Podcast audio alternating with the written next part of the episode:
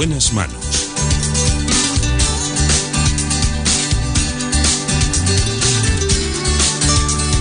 El programa de salud de Onda Cero. Dirige y presenta el doctor Bartolomé Beltrán.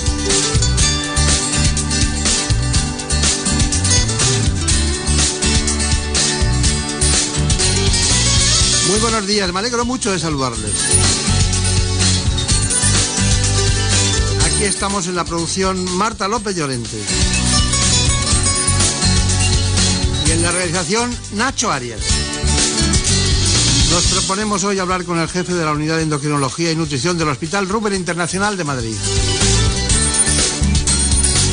Se trata del doctor Gonzalo Martín Peña. Vamos a hablar de diabetes. Porque no queremos llegar a tener las complicaciones. 5 millones de personas en España sufren este proceso. Así que de entrada les propongo este informe. La diabetes es una enfermedad crónica que se produce cuando el páncreas no fabrica la cantidad de insulina que el cuerpo humano necesita. Existen dos tipos principales, el tipo 1 y el tipo 2, y la incidencia de ambos se ha disparado en las últimas décadas. Según los expertos, en el mundo hay más de 400 millones de personas con diabetes y cada 7 segundos muere alguien a causa de esta enfermedad. En nuestro país las cifras también van en aumento. La diabetes afecta al 14% de la población y lo que es más alarmante es que casi la mitad no lo sabe. El problema es que un control inadecuado incrementa el riesgo de desarrollar una enfermedad cardiovascular, además de otras complicaciones como la ceguera o la insuficiencia renal, y reduce en gran medida la esperanza de vida. El abordaje integral, la individualización del tratamiento, la mejora de la adherencia y la educación del paciente son los principales retos a los que se enfrentan los especialistas. Bueno, pues ya estamos aquí, está con nosotros un especialista en endocrinología, una especialidad que nos cuesta a veces traer al espacio, porque no solo tienen, además de una disciplina de mucho trabajo, sino que son escasos los que se dedican a todo el conjunto de los problemas endocrinológicos. Hoy está con nosotros Gonzalo Martín Peña, que trabaja en el Hospital Rubén Internacional de Madrid, con una dilatada experiencia y carrera en este ámbito. Realmente mm, la diabetes es importante como factor de riesgo cardiovascular, hay casi 5 millones de personas adultas, afecta a cerca de entre el 14 y el 20% de la población, pero yo quería empezar antes por un asunto que me inquieta siempre, que es el tiroides. ¿no? Además te lo dicen así, tengo tiroides, ¿no? Y claro, todos tenemos tiroides, pero unos tienen hipertiroidismo y otros tienen hipotiroidismo. Días atrás leímos eh, de la Fundación Española del Corazón un texto en el que hablaba de que el exceso de hormona tiroidea, el hipertiroidismo, podía dar lugar a arritmias y en consecuencia las arritmias a fibrilación auricular y claro, eso puede acabar en ictus. ¿Está usted de acuerdo con este, con este trabajo y este estudio? Eh, bueno, estoy absolutamente de acuerdo. De hecho, en cualquier paciente que presente arritmias, sobre todo arritmias auriculares, como puede ser la fibrilación auricular, es obligado a hacer unas hormonas tiroideas. Y por otra parte, nosotros cuando tenemos eh, un paciente con hipertiroidismo, en muchos casos utilizamos eh, un fármaco que lo que utilizan comúnmente muchos los cardiólogos, beta bloqueantes, para intentar frenar la frecuencia del corazón y también que aparezcan extrasístoles y otro tipo de arritmias. Digamos que el hipertiroidismo, una de sus síntomas fundamentales es la aparición de cierto tipo de arritmias. Claro, claro. Eh, el, texto que, se hizo concretamente en la Universidad de Gontofte, en, Helmut, en, Dinamarca, eh, este estudio era con muchos pacientes, estamos hablando de 1.500 pacientes en general, ¿no? Eh, entonces, mm, hablaba de la, del hipertiroidismo subclínico. Nosotros lo sabemos, pero ¿qué quiere decir lo de hipertiroidismo subclínico? Bueno, hipertiroidismo subclínico quiere decir que mm, hay una alteración bioquímica en las hormonas tiroideas, es decir, cuando hacemos un análisis vemos que hay una alteración en las hormonas tiroideas, pero el paciente tiene pocos síntomas o ninguno, o que pueden ser síntomas de otro tipo de enfermedad. Por lo tanto, no es un paciente que eh, se alguien que no sea endocrino pueda sospechar fácilmente la enfermedad. Entonces pueden pasar larvadas mucho tiempo sin que llegara un diagnóstico. Y especialmente también porque la gente en hipertiroidismo clínico hay veces que se encuentran incluso más dinámicos, más activos y entonces consideran como normal una situación que realmente no lo es. Claro, claro. Ustedes, eh, vamos, usted es el responsable como jefe de la unidad de endocrinología y nutrición del Hospital Rubén Internacional.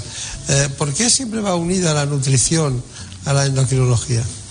Bueno, mm, eh, la verdad es que no lo sé. Yo creo que es en parte por cómo se desarrollan las especialidades médicas en distintos, en distintos países. Aquí en España tradicionalmente han ido unidas las dos especialidades y probablemente mm, a raíz sobre todo de la diabetes, ¿no? porque en el concreto en el tratamiento de la diabetes es fundamental la alimentación del paciente y la nutrición del paciente eh, para controlarlo adecuadamente. Quizás ese sea el origen de toda esta situación de, eh, pues a lo mejor hace ya 40 o 50 años y a partir de ahí pues han ido las dos especialidades de la mano.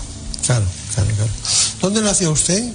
Yo nací en Huelva. ¿En Huelva? Sí, pero he vivido cada, mucho tiempo en Madrid, es donde más tiempo he vivido. No le pillaba, digo, será malagueño, pero no acababa sí, de... Sí, tengo una mezcla de acentos, porque viví mucho tiempo en Extremadura y entonces eh, tengo también acento un poco extremeño. Los extremeños son a veces muy fáciles de, comprender, de entenderles que son de allí y otras muy complicados. Sí. Bueno, Huelva.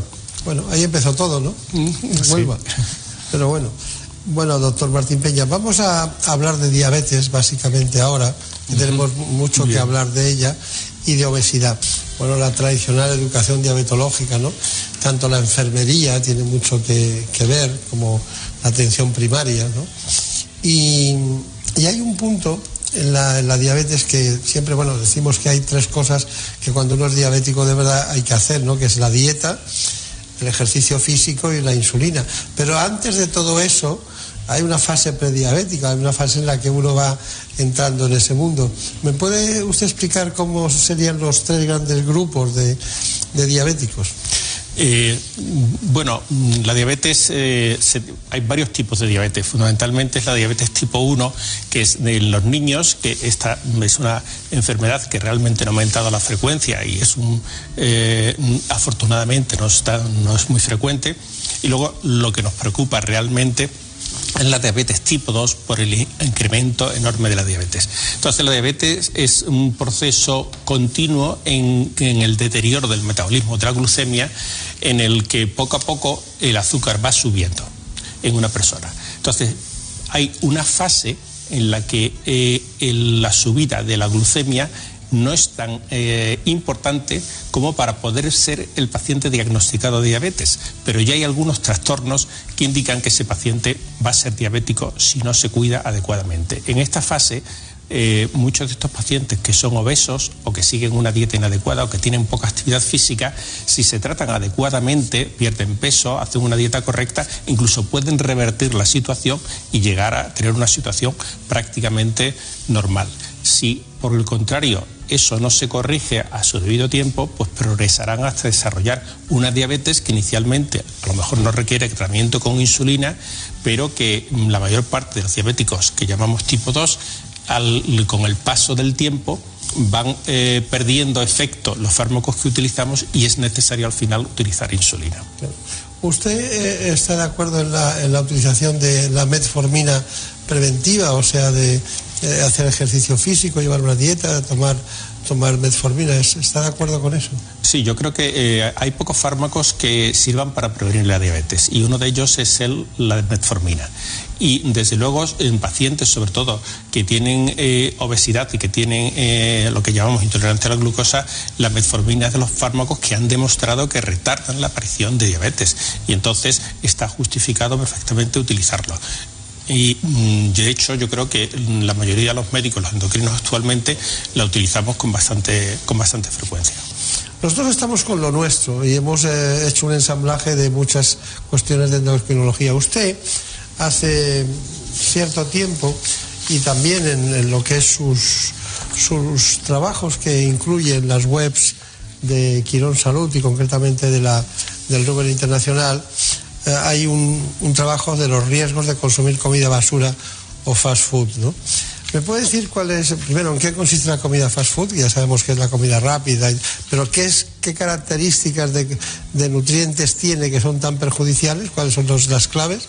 Y lo segundo, eh, ¿cómo influye ese tipo de comida, que por un día no pasa nada, pero cuando son muchos años durante muchos tiempos de vidas trabajando yendo a, comer al mismo sitio o a cenar, acaban generando un problema de salud. ¿Nos puede indicar las coordenadas de ese asunto? Bien, eh, fast food es un grupo heterogéneo de, alimentos que se caracteriza fundamentalmente por eh, ser ricos en, eh, en azúcares o en sal o en grasa saturada o las tres cosas simultáneamente. Y sin embargo aportan otros, menos, otros en menor cantidad otros nutrientes como pueden ser proteínas, vitaminas y algunos minerales. Como consecuencia de ello, estos, estos alimentos favorecen por una parte al tener unos carbohidratos, sobre todo eh, de absorción rápida, el desarrollo también de intolerancia a la glucosa, de, diabetes y de obesidad. Y al tener mucha grasa, por una parte, favorece la obesidad y las enfermedades cardiovasculares. Y al tener mucha sal, también favorece la hipertensión. En conjunto, estos alimentos lo que eh, producen una constelación de factores que muchas veces eh, eh, llamamos síndrome metabólico, que de hipertensión, obesidad, diabetes, que aumentan el riesgo de enfermedades cardiovasculares. Entonces, y obesidad también, claro. Entonces, mm, por ello, esta fast food no es en absoluto recomendable como una forma de, alimentación eh, regular. ¿no? Entonces, eh, digamos que se debe intentar evitar en todo lo posible el tomar ese tipo de alimentos. Es muy curioso porque algunos estudios incluso demuestran que las personas que, practican ese tipo de alimentación pueden tener depresión. Ya sabemos que tienen alteraciones nutricionales importantes porque no tienen todos los componentes eh, de la dieta eh, que generan enfermedades cardiovasculares, diabetes, obesidad y hasta síndrome metabólico, este tipo de patologías pero bueno, eh, queda, queda claro su preocupación por este tema porque influye sobre elementos que luego, sobre situaciones que luego le van a la consulta. De la obesidad podríamos estar hablando un siglo seguido y, siempre se oyen cosas y todo el mundo se va con la moda o con lo, que dicen los vecinos. Pero ¿qué es, lo que es el gran error de la obesidad, el gran error que se comete públicamente en la sociedad? Y en segundo lugar, ¿qué, qué recomendaciones haría usted de tipo de decir, bueno, para para afrontar la obesidad es fundamental estos, estos tres elementos, estos cuatro elementos. Aquello que no debíamos olvidar. ¿no? Mm, bueno, la obesidad es un problema porque eh, a diferencia de lo que ocurría hace a lo mejor 60 años, tenemos supermercados que están abarrotados de productos, eh, mm, muchos de ellos con bastantes calorías, hipercalóricos, que favorecen la obesidad y además que están muy ricos. La industria mm, perdón, alimentaria ha evolucionado eh, de tal forma que ha conseguido productos extraordinariamente atractivos para el consumidor. Entonces es difícil sustraerse eh, muchas veces a comer más de lo debido porque la, alimentación eh, tiene muchas también unos factores hedonistas. Y aparte de eso, pues muchas veces comemos no solamente porque tengamos hambre, de hecho, la mayor parte de las veces no comemos por hambre, comemos por otra serie de, circunstancias como que van desde el nerviosismo o que los alimentos por cualquier razón son, son atractivos. Con lo cual, es muy difícil sustraerse a todos estos factores y esto junto con una sociedad en la que cada día se vive más rápido, se tiene menos tiempo y hay menos posibilidad de hacer actividad física, pues son dos, dos, factores que condicionan en las personas que tienen una genética determinada a ganar peso a lo largo de su vida. Y mm, esto, como esta, digamos, la situación es generalizada, pues ha conllevado unas tasas de obesidad que realmente son mm, alarmantes, porque a su vez eso favorece la aparición de diabetes y de enfermedades cardiovasculares. Es, es, muy, es muy curioso porque eh, aparecen en multitud de elementos, ¿no? Y a lo mejor el elemento fundamental es psicológico, es ansiedad, es angustia, es depresión, es eh, sedentarismo, que es eh, muy frecuente, mucho más de lo que podemos pensar. Y la gente inicia muchas cuestiones para solucionarla, pero no termina ninguna, ¿no? Y al final no sabe cómo está. Y, y acaba en el abandono y en el placer inmediato, que es lo que ocurre con más frecuencia. De todas maneras, en el mundo de la diabetes, estamos relacionando mucho la diabetes con la obesidad, con el hipotiroidismo, con muchas cuestiones, aprovechando su presencia aquí, el doctor Martín Peña, pero hay una que me ha llamado mucho la atención, es la relación entre la intolerancia al gluten en los diabéticos. Un 6% de los diabéticos pueden tener intolerancia al gluten. Yo sé que a usted también le ha interesado mucho ese tema porque he visto sus trabajos. La enfermedad celíaca se debe a una intolerancia al gluten. Puede aparecer a cualquier edad y en la actualidad se estima que afecta al 1% de la población española. Un trastorno que ha aumentado considerablemente en las últimas décadas. La relación entre celiaquía y diabetes tipo 1 se conoce desde hace muchos años. Ambas son enfermedades autoinmunes, es decir, el sistema de defensa del organismo reacciona contra células del propio cuerpo. Y se calcula que hasta un 6% de las personas diabéticas también son celíacas. Debido a este riesgo, los expertos recomiendan realizar las pruebas de intolerancia al gluten en los cinco primeros años posteriores al diagnóstico de la diabetes tipo 1 y después realizarlas cada tres años. El diagnóstico precoz y un buen control de ambas patologías crónicas es importante para establecer un tratamiento adecuado, en el que la dieta sin gluten y baja en azúcar juega un papel fundamental para tener una buena calidad de vida.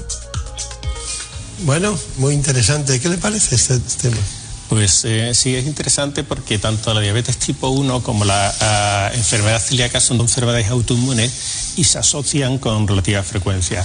Entonces, en cualquier paciente con diabetes tipo 1 que tiene pues ciertos síntomas digestivos, eh, es obligado a eh, hacer también un estudio para descartar enfermedad celíaca.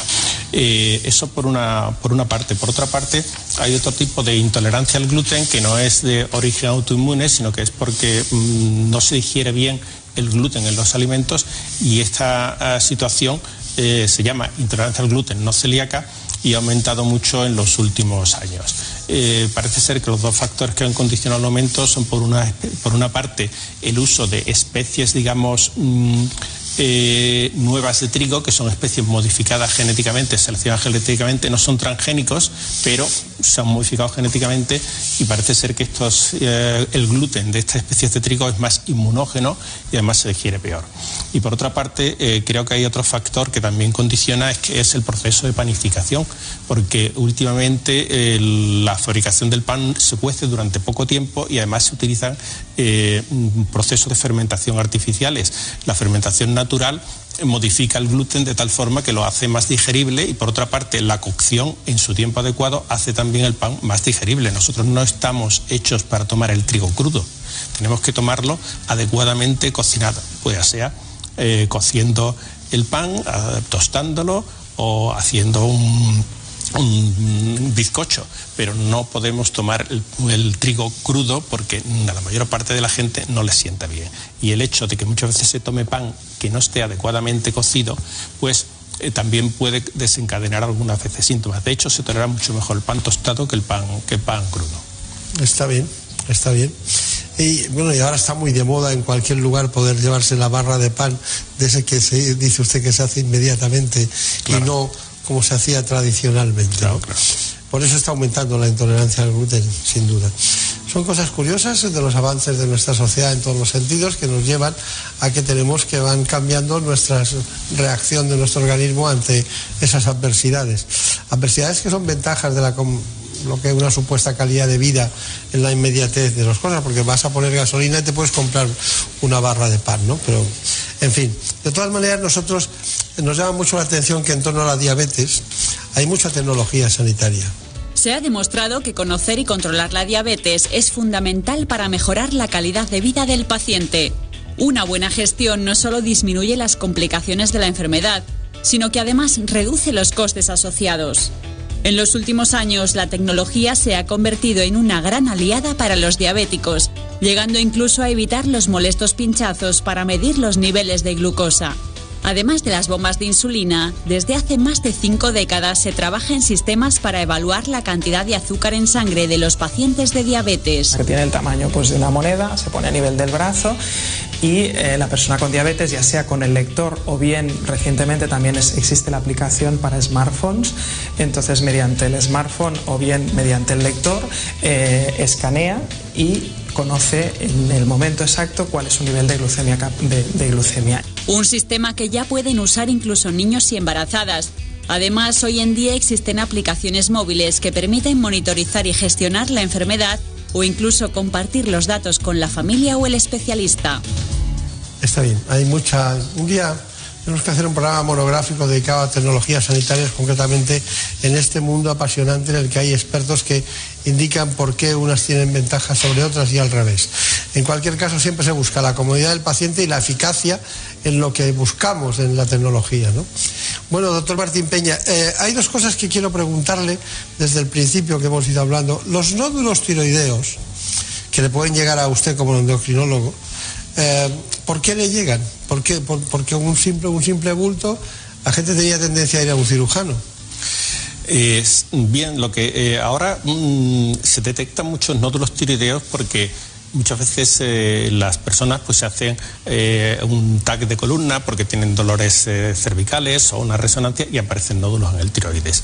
Entonces, y en, estas, o también otras veces pues, se tiene que hacer una ecografía de cuello por cualquier razón y aparecen nódulos en el tiroides. Entonces, esto ha hecho que, mm, digamos, aumente mucho la frecuencia. Por otra parte, los aparatos de ecografía han evolucionado también y ahora son capaces de detectar lesiones muy pequeñas. Entonces, eh, mm, digamos que es frecuente, hasta un 10% de la población tiene nódulos tiroideos. Y, pero afortunadamente, la inmensa mayoría de los nódulos tiroideos son benignos. Eh, lo que ocurre es que como una pequeña proporción de ellos no lo son, conviene estar seguro de que no son malignos. Entonces, ocurre exactamente igual que con un nódulo en la mama. En un nódulo en la mama, en la mayoría de los casos, no es un cáncer, pero hay que estar seguro completamente de que no lo es.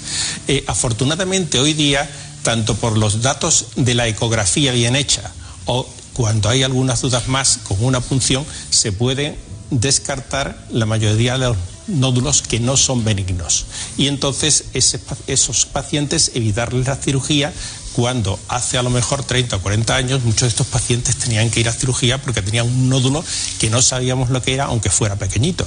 Y entonces la única forma de saberlo era operándolo y quitándole el nódulo. Y eso hoy día, pues afortunadamente, se puede evitar en muchísimos casos. Claro. ¿Qué porcentaje más o menos se puede evitar? Pues eh, yo creo que se lo podemos evitar en el 90% de los nódulos que vemos. Lo que claro, esto también implica que muchas veces eh, es, necesario un seguimiento porque el hecho de tener un nódulo benigno no le protege a una persona del desarrollar un nódulo maligno. Y entonces esa propensión a desarrollar nódulos, pues es una propensión que no afecta solamente al tiroides donde hay un nodulito, sino que afecta a todo el resto del tiroides. Está bien. Bueno, y hay otra cosa que hemos hablado de la metformina la metformina preventiva para el tratamiento de la, para evitar la diabetes, ¿en qué dosis? Porque a veces suenan muy altas las dosis eh, de, la metformina. ¿Cuál es la dosis que, alguien que no tenga una diabetes establecida, preventivamente, pero que tenga una inicie un sobrepeso, eh, dice, bueno, ¿cuánto puede tomar? Bueno, la metformina es un fármaco que, eh, aunque la mayoría de las personas lo toleran bien, hay personas que no lo toleran también, especialmente si lo empiezan a tomar en la dosis plena de, de golpe. La dosis ideal probablemente sean dos comprimidos de 850 miligramos al día, pero si una persona no tolera esa cantidad, pues a lo mejor con un comprimido pues también puede tener un efecto beneficioso. ¿Cada 12 horas lo que puede ser? Eh, sí, cada 12 horas. Las comidas, por ejemplo, desayuno y cena. ¿No da diarrea eh, ese tipo de Sí, efectivamente. Es el, es el efecto más común de la, de la meformina. Dar diarrea, también muchos gases, hinchazón abdominal. Eh, hay personas que le producen también sensación de náuseas. Eso es lo más frecuente. Pero si se empieza a tomar poco a poco, dejando cierto tiempo, la mayor parte de la gente la, la acaban tolerando bien. Y otro problema también con la meformina es que si se se combina con alcohol, eh, también produce mucho más síntomas que si se toma pues sin alcohol. Está bien. Bueno, estaríamos con usted todo el día, pasando aquí hablando de endocrinología. Siempre nos ha costado encontrar buenos endocrinólogos en el sentido de que sean capaces de hablar de todas de todo el abanico de patologías más frecuentes, pero este, insistiremos en ello. Así que muchas gracias por venir, muchos recuerdos a los compañeros de la unidad de endocrinología y nutrición del Ruber Internacional, del Grupo Quirón, así que muchas gracias y hasta pronto. Muchas gracias a ustedes. Que tenga suerte. Gracias.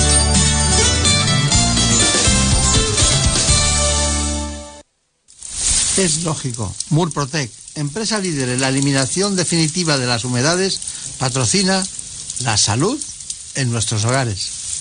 En Murprotec ponemos todo de nuestra parte para ayudar a que todos los hogares y empresas estén libres de humedades. Por eso destinamos un millón y medio de euros en ayudas directas para proteger su salud. Infórmate de nuestro bono de protección social para familias y empresas. Llámanos al 930 1130 o accede a murprotec.es. Cada mañana toda la información en más de uno. La España que madruga con el profesor Rodríguez Brown. Buenos días, Carlos. Buenos días, a pesar del gobierno. Vamos al mundo que no duerme. Marta García.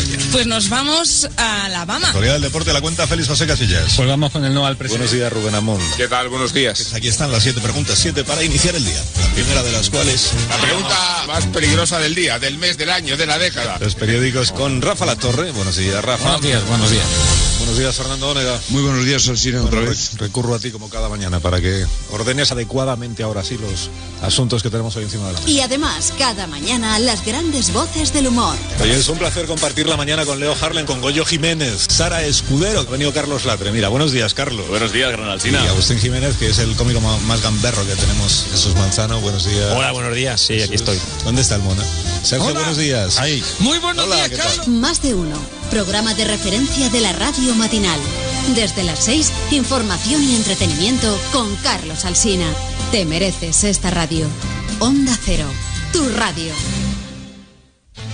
¿Sobreviviríamos si viajáramos en el tiempo al pasado o al futuro? ¿Tenemos tecnología para habitar otros planetas? ¿OVNIs? ¿Extraterrestres?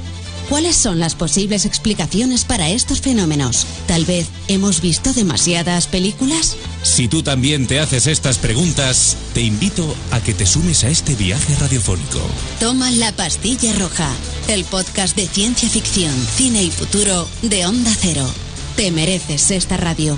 Onda Cero, tu radio. En buenas manos. El programa de salud de Onda Cero. Dirige y presenta el doctor Bartolomé Beltrán.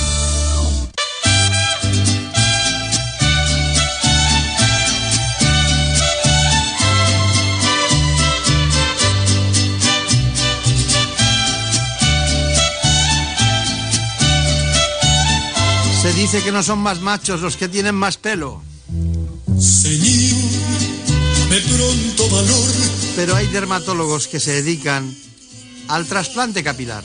arrancar de mis ojos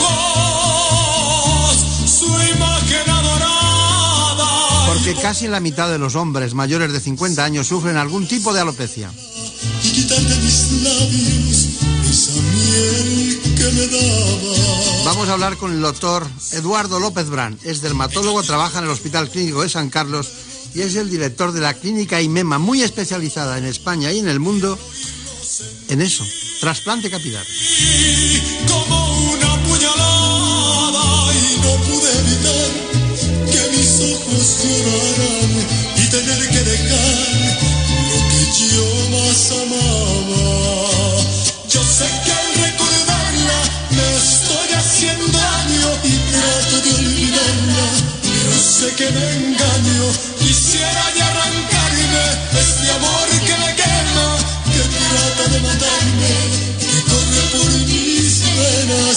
Yo te pido, Señor, que la saques de mi alma, dame pronto valor, necesito olvidarla. Algunos quieren conocer las coordenadas básicas de lo que es un trasplante capilar. Nosotros hemos preparado este informe. En nuestro país cada vez más hombres tienen predisposición genética a quedarse calvos y también aumenta este fenómeno entre las mujeres. El reparto por comunidades es curioso. Los gallegos son los que menos riesgo tienen de perder el cabello y los castellano-leoneses los que más. Pero ¿saben que cada día perdemos entre 80 y 110 pelos? Hay muchos tratamientos para la calvicie, fármacos orales y tópicos, pero el trasplante capilar es el único definitivo. Anualmente se realizan cerca de 100.000 trasplantes en todo el mundo y en España se calcula que entre 3 y 5.000, aunque cada año la cifra va en aumento. Esta técnica es solicitada por muchos más hombres que mujeres. Eso sí, cada vez más mujeres deciden someterse a este tratamiento y representan entre el 25 y el 30% de las personas que se someten a un trasplante. Los nuevos procedimientos consiguen trasplantar los cabellos en menos tiempo, con más precisión y logrando unos resultados más naturales. Hoy nos acompaña un amigo de esta casa, el doctor Eduardo López Brán, que es un gran experto en alopecia y en el conjunto de la dermatología más ortodoxa, pero sobre todo en este caso con él queremos olvidar aquel pelo de muñeca, ¿no? aquel trasplante, antiguo trasplante de pelo de muñeca al actual del moderno trasplante folicular y también al mundo de los robots. No, por, no fue una casualidad que fuera precisamente la clínica donde él trabaja, la clínica INEMA de Madrid, fue la primera en España en disponer de un sistema ARTAS, es un sistema que realiza trasplante robotizado. Bueno, es un gran experto, muy conocido en España y en el mundo, así que todo bien. Todo muy bien, estupendamente. No hay queja, cumpliendo años, pero bueno, afortunadamente con salud y con humor. Está bien. Yo no digo, no, sé si hay o no hay intrusismo en su, en su sector, en su área, pero debe haberlo, ¿no? Porque, porque además es un tema muy demandado. Una, prácticamente el 25-30% de las mujeres son las que consultan por problemas en relación con, con el pelo, ¿no? Eh, ¿cómo, ¿Cómo se vive este asunto? La alopecia es, sin lugar a dudas, un motivo muy frecuente de consulta al dermatólogo en algunas épocas del año constituye el motivo más frecuente en hombres y en mujeres que conlleva la pérdida de pelo. Indudablemente esto conlleva que no nos veamos en muchos casos pues personas que al calor de las nuevas técnicas y los resultados tan eficaces que se obtienen en el momento actual con los tratamientos médico-quirúrgicos de la alopecia, pues hay algunas profesionales, entre comillas, que quieran rentabilizar esa ansiedad que causa este problema en los pacientes que la sufren. Pero el problema de la caída del pelo requiere un diagnóstico correcto por un dermatólogo experto y un tratamiento médico quirúrgico adecuado. Pero claro, cuando, cuando se pone una, en marcha una técnica específica, como es el caso del robot Artas, que ya va por, luego pasó a la segunda generación del robot, incluso a la tercera, ¿ustedes en cuál están?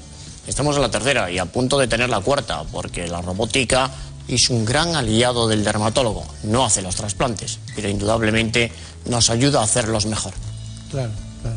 Pero digo yo que algunas cuestiones no requerirán solo la robótica, sino otros tratamientos que o la preparen o se prepare al paciente o no esté indicado. Indudablemente, esto es muy importante. En primer lugar hay que hacer un diagnóstico correcto. No todo el mundo puede trasplantarse. Un ejemplo de ello soy yo, y no todos los trasplantes son exitosos. Es necesario un adecuado diagnóstico, una adecuada selección del paciente, una correcta realización del trasplante y unos cuidados posoperatorios que de hacerlos adecuadamente por el paciente supervisado por su dermatólogo conllevarán una mejora del 25% en el resultado del trasplante. Claro, claro. Eh, cuando un, ejemplo de la contraindicación soy yo, ha dicho usted, cuando, claro, cuando a su consulta llega pues, una pareja o llega alguien dice, bueno, ¿cómo me va a solucionar a mí el problema si él, tiene unas eh, serias dificultades, tiene una parte, la parte frontal que no, que no tiene el cabello que, que normalmente se considera normal, ¿no? Eso, eso se lo cuenta usted a los pacientes siempre, como lo ha dicho aquí. Afortunadamente, antes era casi una pregunta en todas las consultas. ¿Y usted por qué no se lo hace? Si usted me ha recomendado a mí que haga un trasplante, ¿por qué usted, que tiene una alopecia visible, no se realiza un trasplante? Programas como este han ayudado a educar a la gente y a saber que no todo el mundo dispone de zona donante suficiente. Lamentablemente, mi no zona donante, tengo un pelo muy fino, un cuero cabelludo muy fino, y este pelo, además de poca cantidad, no soportaría un trasplante ya que el trasplante no deja de ser una pequeña agresión. Durante un tiempo extraemos las unidades foliculares y están fuera del organismo, que tienen que estar adecuadamente conservadas. Este pelo tan fino, que además tendríamos que reimplantarlo en un cuero cabelludo muy finito, con poca vascularización, con poco tejido adiposo, no encontraría un terreno adecuado para frutificar. Claro, claro. Bueno, lo más importante de un, de un trasplante, o quizás de los adjetivos que podríamos decir, es que fuera indetectable, ¿no? Que no se vea, que no se detecte, porque si uno no se hace el trasplante, va con alopecia, pero luego se hace uno y todo el mundo se da cuenta, está haciendo el ridículo, ¿no? Sin lugar a dudas, pero aquel fenómeno del pelo de macenitita, del pelo de muñeca, del pelo en pincelito, como muy bien ha dicho al comenzar el programa, es hoy una historia. Hoy conseguimos trasplantes de pelo indetectables, con resultados totalmente naturales, con una línea de implantación que no resulta en ningún caso un escaparate de que alguien se ha realizado un trasplante y si hacemos una selección adecuada del paciente, ejecutamos bien el trasplante y lo cuidamos adecuadamente, vamos a lograr un resultado definitivo, natural e indetectable. Es muy curioso. Bueno, también hay algo que mm, es una auténtica repoblación, que aunque sea pilosa, no es una repoblación. Cuanto más denso sea, ¿no? Eh, diríamos todo, toda, toda la densidad posible y máxima es lo mejor para, para después de un trasplante, ¿no? Indudablemente, cuanto más densidad, mejor resultado estético. Pero la densidad va a venir determinada por el ratio entre zona dadora y zona receptora. La zona dadora no es ilimitada. La zona dadora en los hombres es la herradura que va de una oreja a la otra. En las mujeres solo la zona de la nuca. Esa herradura tiene una longitud, tiene una anchura y tiene una densidad o cantidad de pelo por centímetro cuadrado. Si multiplicamos la longitud por la anchura y por la densidad, nos da el número total de unidades foliculares que el paciente tiene en el área donante. Y de eso, como mucho, vamos a poder extraer un 30%, porque si no, le dejaríamos calvo ahí. Y ese 30% lo tendremos que distribuir de una forma estética y razonable. Cuanta Claro. más superficie queramos cubrir, menos densidad. Usted habla, ustedes hablan de técnicas. La técnica tira, porque claro, la- el, el- el donante y el receptor es, es- es el mismo, ¿no? Pero eh, la, técnica, la técnica tira es una técnica que ahora nos la cuenta usted, ¿no? Que es determinada, que tiene un determinado tamaño, una determinada longitud. Y me gustaría saber eh, cómo es esa zona donante fue, en qué consisten esas dos técnicas. La técnica de la tira es una técnica que tiene ya muchos años, es una técnica más agresiva, consiste en la extracción de una tira, de una banda, de un uso de mayor o menor longitud, dependiendo del área donante del paciente, y de una anchura de generalmente de un centímetro y un centímetro y medio. Tiene una ventaja, que es que no hace falta el rasurar la zona donante para realizarla y la cicatriz que te, te queda después de la intervención queda inmediatamente tapada por el pelo de arriba y de abajo. La técnica FUE es la extracción una a una de las unidades foliculares. Ah, claro. O son grupos, pequeños grupos. Efectivamente, son unidades foliculares que tienen cada una de ellas uno, dos, tres o cuatro pelos, pero que la cicatrización va a conllevar que sea totalmente indetectable, que no haya cicatrices visibles en el área donante. Tiene la desventaja de que hace falta rasurar el área donante para realizar la intervención. Claro. Y, y merece la pena, merece la pena tanto esfuerzo quirúrgico, diagnóstico, tratamiento, porque cuánto tiempo se emplea hasta que uno se presenta delante de sus amigos más íntimos normal. Bueno, la recuperación no tarda mucho. Indudablemente lo que más va a llevarse es el crecimiento del pelo que hemos rasurado. Aproximadamente en medio mes el pelo tendrá medio centímetro y el paciente siempre podrá alegar un cambio de imagen, eh, una opción personal. La recuperación de las costitas que quedan después de los lugares donde hemos hecho las incisiones y la recuperación de la inflamación o edema que se puede producir en la frente o incluso a nivel palpebral o de la cara, en 5 o 7 días estará totalmente recuperado. Bueno, está, está bien. Pero dígame, ¿cuáles son los factores externos que influyen en la caída del cabello? Pues indudablemente el principal factor que acelera la caída del pelo cuando ya está en marcha o la desencadena cuando está latente la ansiedad, el estrés, el desánimo, en fin, la sociedad actual que nos obliga a una vida realmente complicada para tener una buena salud. Claro, claro. O votar en las elecciones. Otro factor de estrés importantísimo. Va a ser un factor más, de porque Hay estrés. tanto donde elegir que es difícil, ¿eh? Va a ser difícil. Bueno, bromas aparte, me refería a que hay un componente androgénico, ¿no? Un componente hormonal, pero luego hay factores que influyen mucho.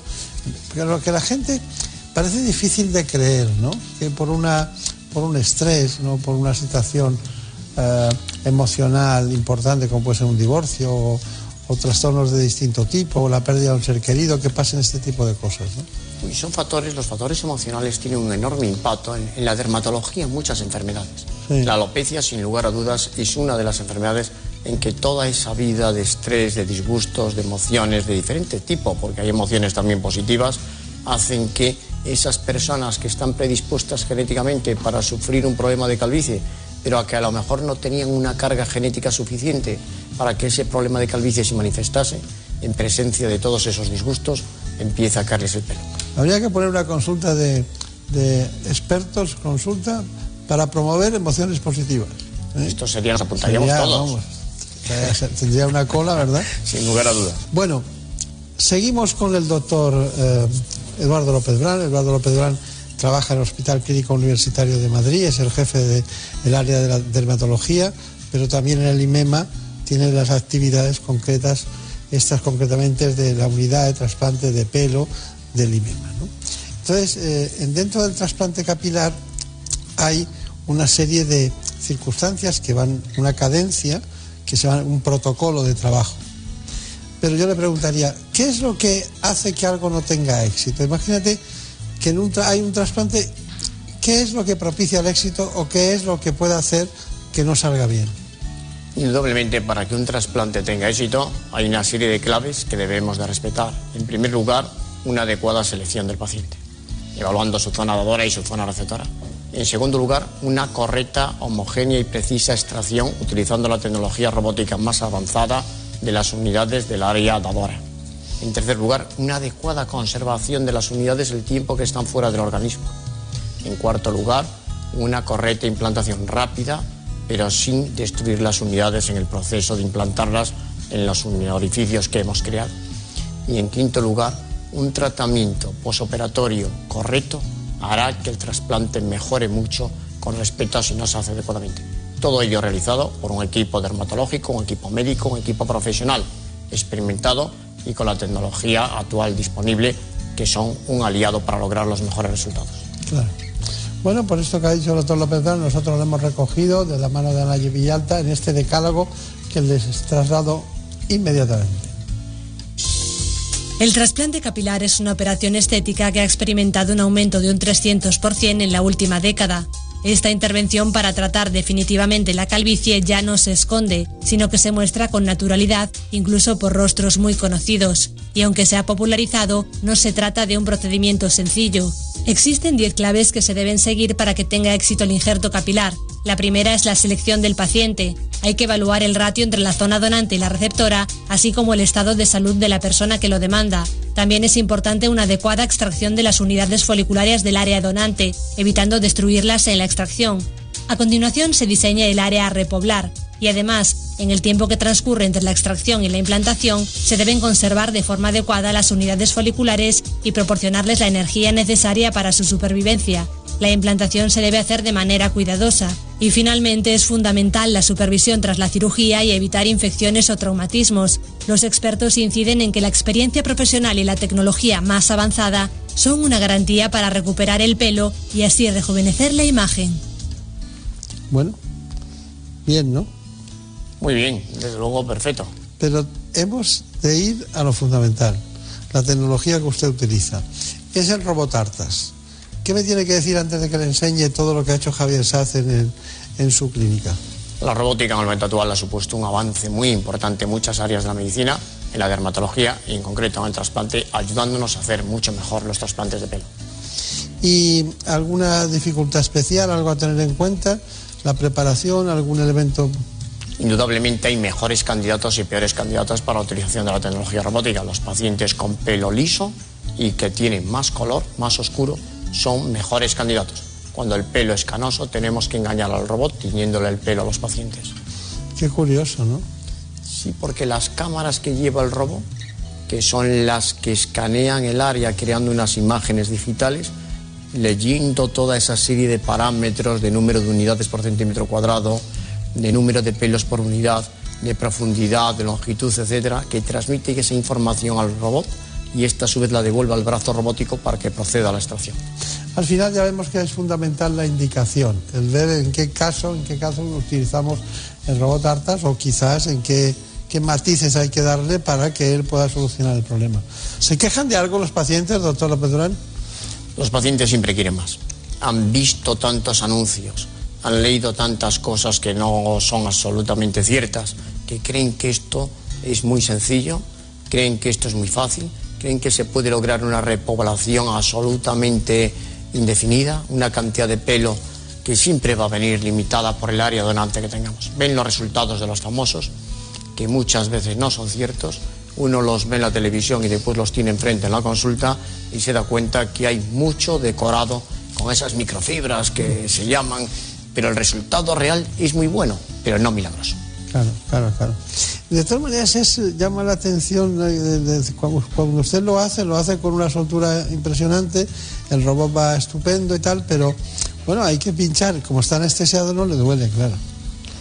El disconfort es mínimo. La anestesia es una anestesia vibratoria, un pequeño tranquilizante por vía oral. El paciente está muy cómodo, muy relajado, son muchas horas de trabajo laborioso, pero yo tengo a gala que tanto yo como mi equipo, como el equipo que dirijo, trabajamos respetando el tema médico, el tema enfermero, el tema quirúrgico. Esto no es una factoría. Y me preocupa muy seriamente que la cirugía del pelo, al calor de la demanda que tiene, se banalice y se convierta en algo Esto lleva mensaje, ¿eh? Entonces, usted, no es usted es partidario de la indicación precisa en cada caso y la personalizada, la medicina personalizada. La indicación quirúrgica concreta, clara, en cada paciente según su patología. Pero hay muchos que van a algunos sitios, que no tengo nada contra los turcos, a mí me encantan los turcos y sobre todo las películas turcas me entusiasman. Pero lo cierto es que hay mucha gente que, utiliza franquicias o elementos determinados que, se- que distorsionan la, la relación médico-paciente y provocan errores, evidentemente, porque no es pan para todos. Y efectivamente, es totalmente así. Y sobre todo que el paciente ha llegado a pensar que esto es algo a la carta. Y llega el paciente y digo, quiero 5.000 unidades. Eh, quiero que me ponga pelo en toda la cabeza. Hemos trasladado a los pacientes un mensaje que muchas veces no es correcto. Depende de muchos factores. Y en muchos sitios se hacen las cosas bien. En España cuenta con magníficos profesionales. Es un país que lidera el tema de los trasplantes de pelo. Pero yo, desde los muchos años que llevo realizando esta cirugía, he superado ya la treintena, desde los muchos pacientes tratados día a día, estando con ellos día a día, con mi equipo, trabajando día a día, quiero llevar un mensaje de que estamos ante una intervención. Es Claro. una cirugía. Me parece muy bien. Cada vez más españoles viajan a Turquía para realizarse implantes capilares. Allí les cuesta la tercera parte que en nuestro país.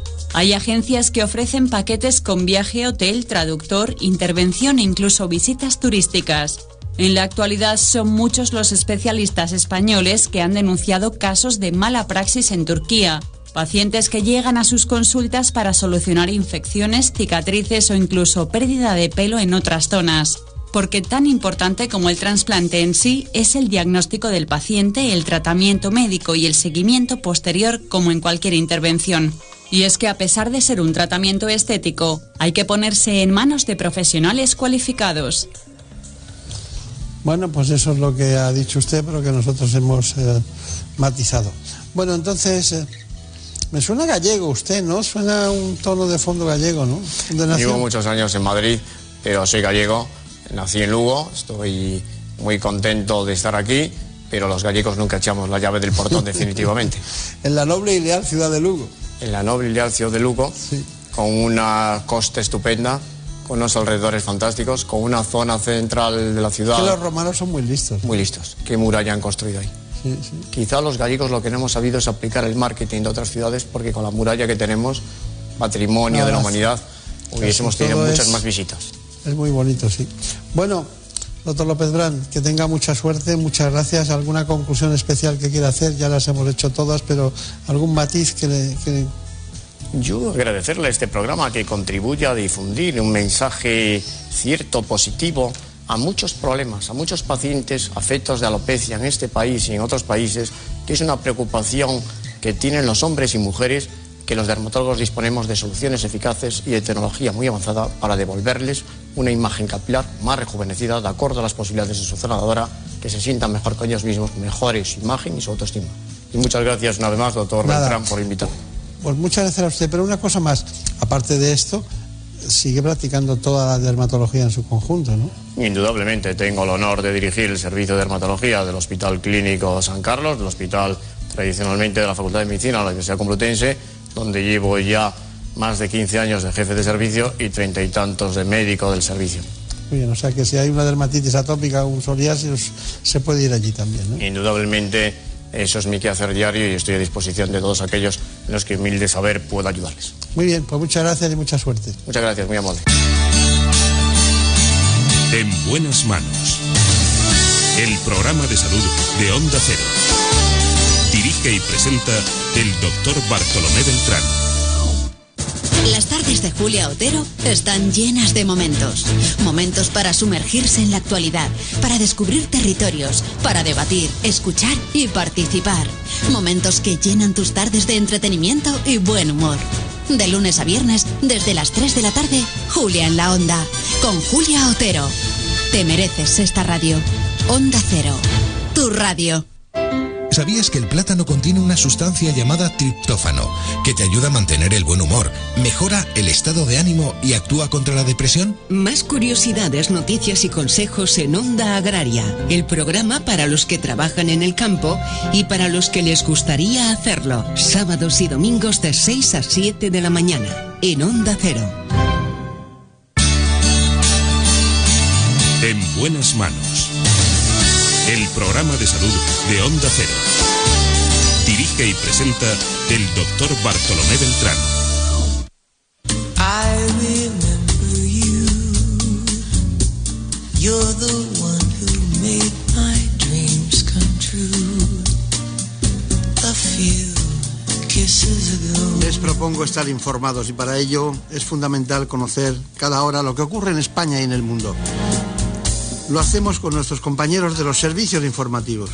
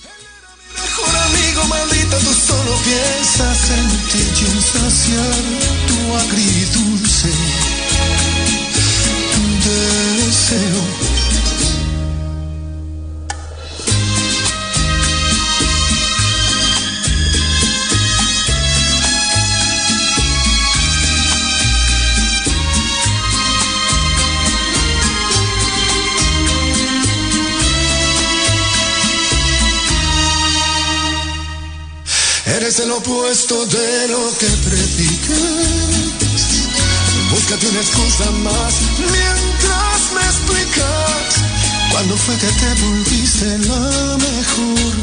Fingiendo, fingiendo. Y si en tu deseo no estaba perderme, ¿por qué te burlaste?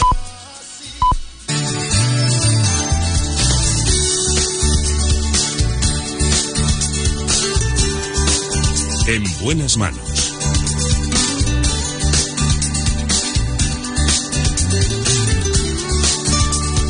El programa de salud de Onda Cero. Dirige y presenta el doctor Bartolomé Beltrán. Atravesamos el ecuador del programa y nos vamos a dos conceptos fundamentales en la vida de muchos hombres y mujeres. Vamos a hablar con la doctora Concepción de Lucas, que es ginecóloga del Hospital Quirón Salud de Pozuelo. Porque nos interesa la ginecología en las adolescentes.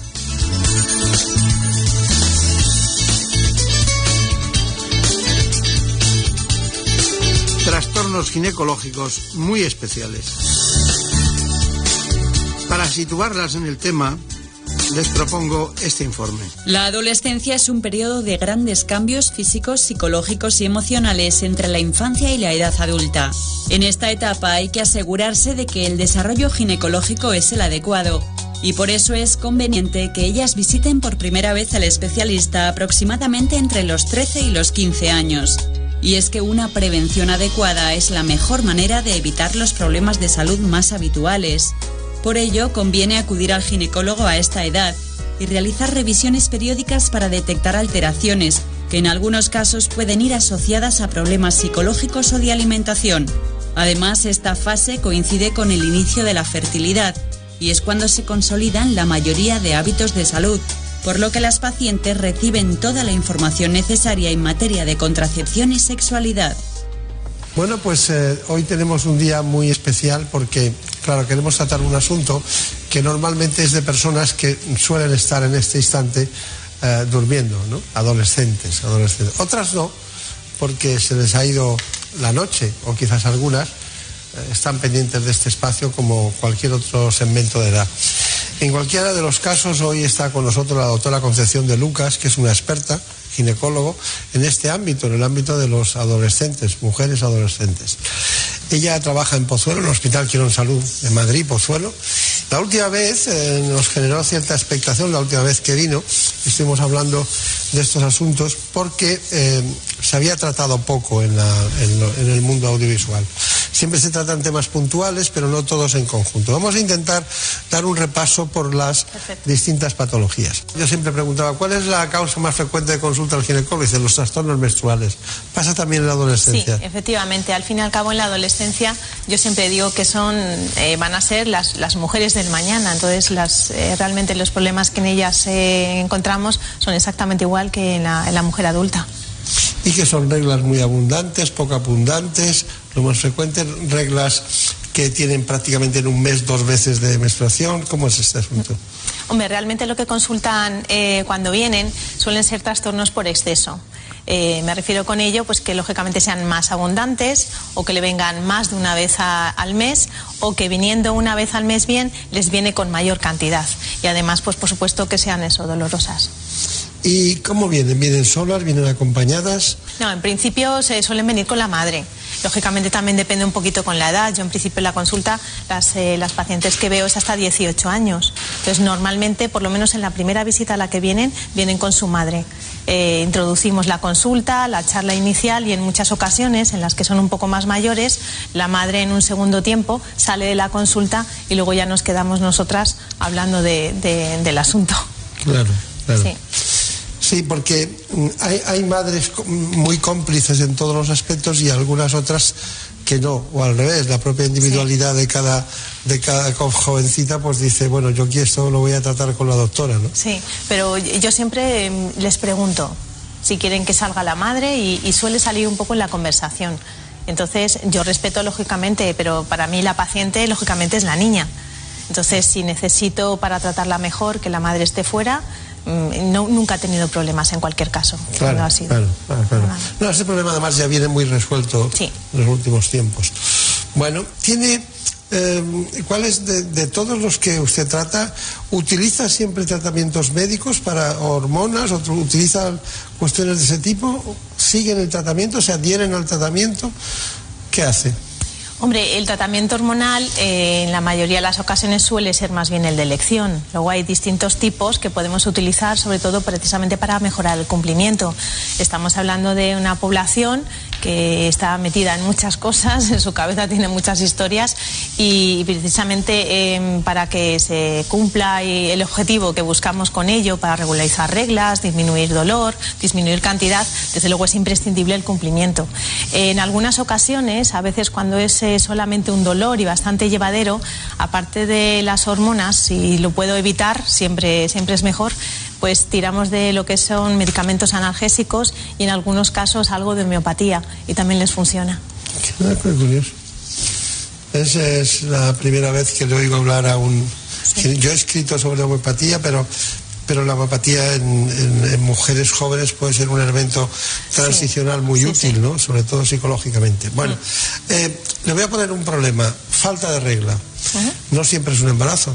Hay amenorreas en la adolescencia, que es porque no hay un buen desarrollo todavía hormonal o por cualquier motivo. ¿Qué hace ante una amenorrea? ¿Qué piensa usted? Eh, hombre, eh, para empezar eh, sería importante saber si ya ha tenido reglas o no las ha tenido aún. En el caso de que no las haya tenido aún, dependerá lógicamente de la edad también de la paciente. Ahí en lo digo porque en algunos casos nos encontramos con lo que se llama eh, la pubertad tardía. Eh, una vez que, por ejemplo, ya sí la han tenido, eh, pues eh, hay que tirar un poco a veces de hablar y ahí nos encontramos muchas veces la implicación del ejercicio porque ahora hay mucho el deporte, que es muy sano, efectivamente, pero a veces en deportes en chicas que yo he tenido que se dedican a deporte de competición, por ejemplo, la pérdida de reglas, precisamente por el ejercicio, el estrés, que, hombre, igual que las adultas también lo tienen, pues a veces por estrés también lo, lo pierden, algunas alteraciones psicológicas también, y eh, el tema de la anorexia, que en eso también me lo he encontrado. Claro. Sí. Cuando hay anorexia hay mucha menorrea, sí. Y también en el deporte femenino, cuando toman anabólicos o toman de- de- determinado tipo de medicación, es posible que tengan una menorrea en algún momento. Es muy interesante, muy interesante porque estamos abriendo puertas a mucha gente que en este momento está diciendo, bueno, eh, lo dijo la doctora Concepción de Lucas, esto lo tengo que mirar por esta vía, ¿no? Y bueno, hay un momento en que eh, cuando empieza la regla, justo en ese instante, cuando hay ese despeño eh, hemorrágico de la, de la regla, hay dolor, que llamamos dismenorrea. ¿Qué me dice la dismenorrea? Hombre, eh, parece que culturalmente la regla tiene que doler y no tiene por qué doler. Es verdad que a muchas mujeres en distintas generaciones nos ha pasado. Eh, es eh, justificado fisiológicamente. Lo que pasa que cuando eh, ese dolor trasciende algo más y ya tiene una implicación a nivel de, de su vida social, en el caso de estas edades, a nivel escolar, es verdad que debemos tratarlo. ¿vale? Habitualmente no suele deberse, a diferencia que, por ejemplo, en la mujer adulta, normalmente a una causa física. Una mujer adulta a lo mejor tiene, puede tener miomas, eh, se me, pone, se me ocurre un caso, endometriosis. En las niñas esto lógicamente no suele ser tan frecuente y le encontrar una causa. A mí me, me da la impresión de que las dismenorreas eh, pueden formar parte del proceso de desarrollo, pero también hay una que me preocupa, que es la que está causada por endometriosis. ¿no? La A veces, en alguna ocasión me he encontrado en lo que pasa que no muy, muy, muy jovencitas, a lo mejor a partir de 16, 17 años, incluso te lo comentan que alguna hermana mayor suya o su madre ha tenido endometriosis y ahí, claro, detectarlo cuanto antes mejor, claro, por supuesto. Lógico. Pero vamos, vamos por orden.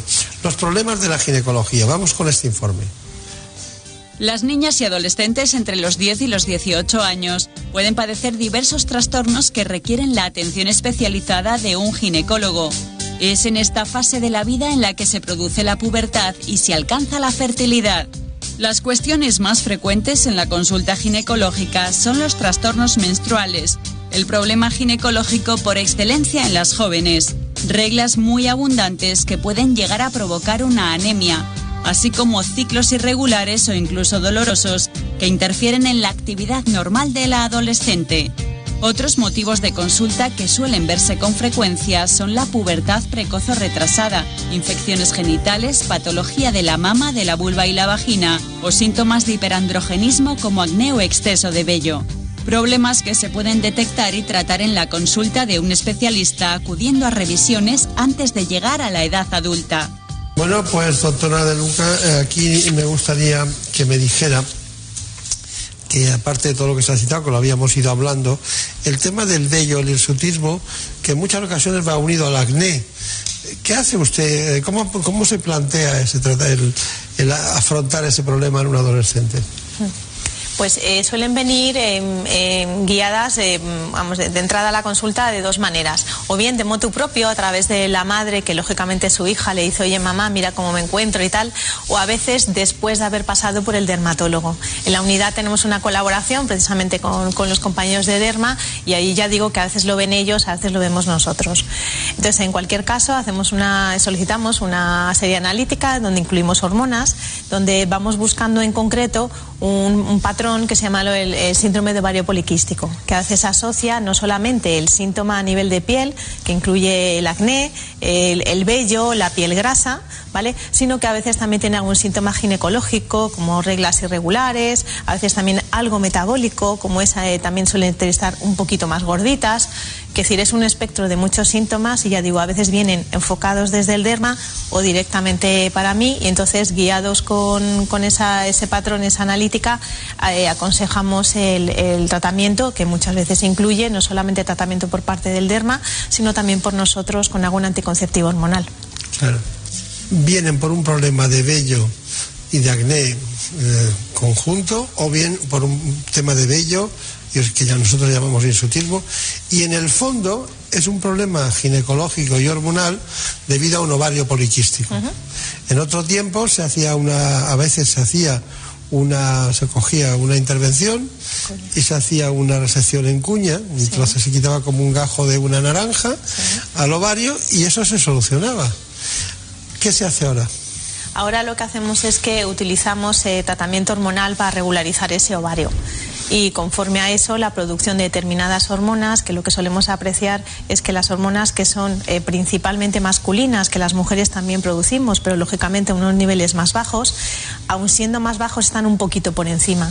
Entonces, controlando nosotros con ese tratamiento hormonal el ovario, bajamos esos andrógenos, que es como los llamamos, y controlamos los síntomas. Serían mujeres androgénicas, ¿no? Exactamente. Suelen ser atléticas, tienen vello, eh, su estructura física es muy potente, su estructura ósea, es decir, no, no son iguales que, que las demás desde el punto No, de vista. Es como un biotipo de- de- diferente, igual que las longilíneas son distintas o, o las hiperestrogénicas De eh, son, son de otro tipo, ¿no? Son mujeres más voluptuosas, más, eh, eh, diríamos, más femeninas en el sentido eh, biológico, ¿no? Como con estructuras físicas más femeninas, ¿no? Y eso se ve, ¿no? Se ve en la consulta inmediatamente, ¿no?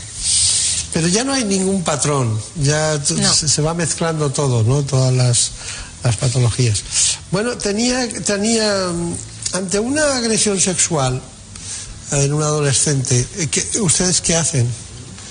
un abuso sexual, una agresión, ustedes que también ocurre en adolescentes, ¿les llega alguna cosa a la consulta? A nosotros en, en nuestro centro directamente, justo después de la agresión, no, porque esto normalmente a día de hoy está como muy estandarizado. Hay determinados hospitales, por ejemplo, el Hospital de la Paz suele ser un poquito referencia en estos casos, pero no solo adolescentes, sino también en mujeres adultas, donde debe acudir un forense para eh, recoger determinadas pruebas, al margen de luego hacer una profilaxis antibiótica, de embarazo y demás.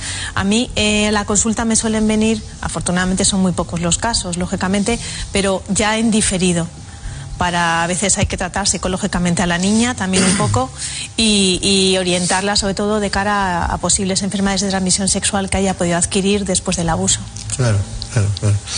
Eh, hay una cuestión, imagínese que llega un adolescente con amenorrea, le falta la regla, y no pertenece al caso que hemos hablado, sino que está embarazada.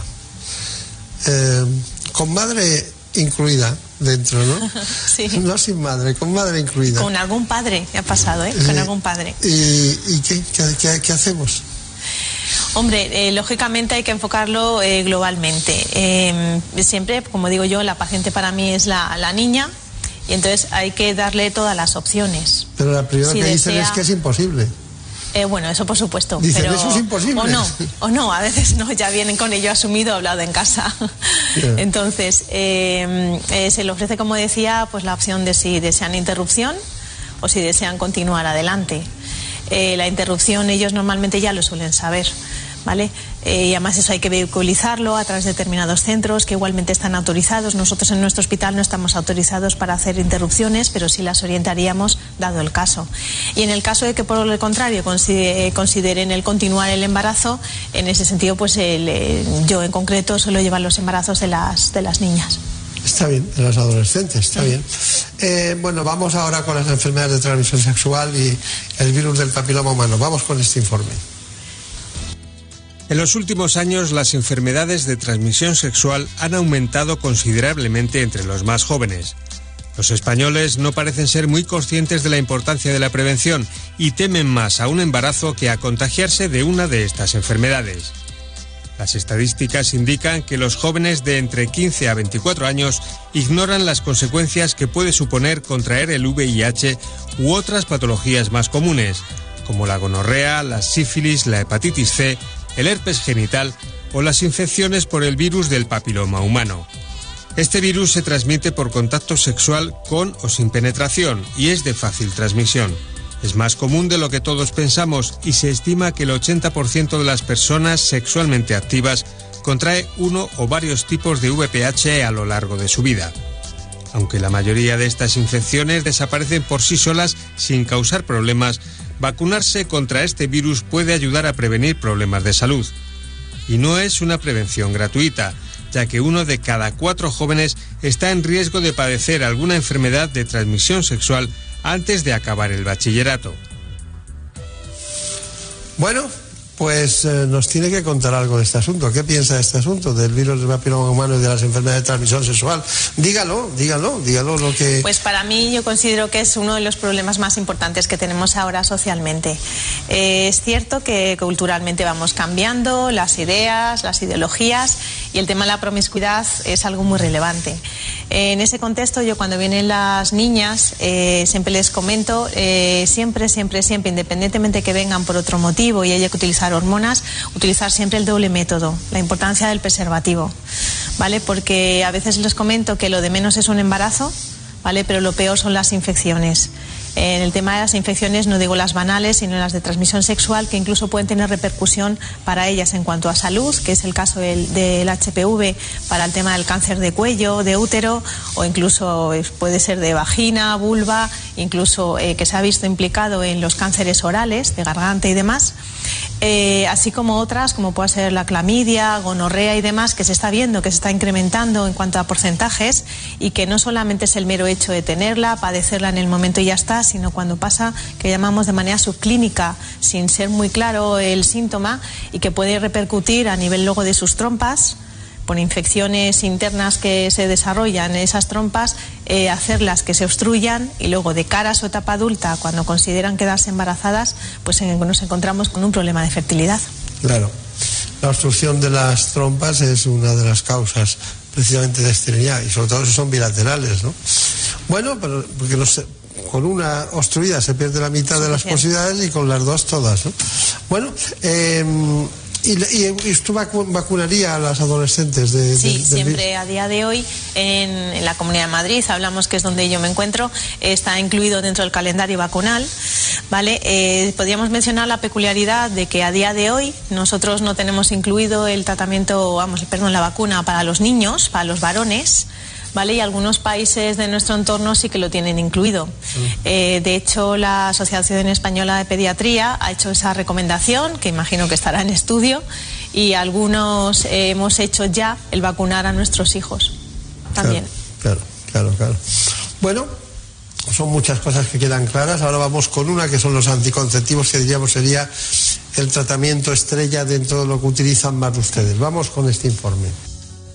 En España, casi un tercio de las mujeres no utiliza ningún anticonceptivo. Sin embargo, las jóvenes conocen cada vez antes un mayor número de estos métodos.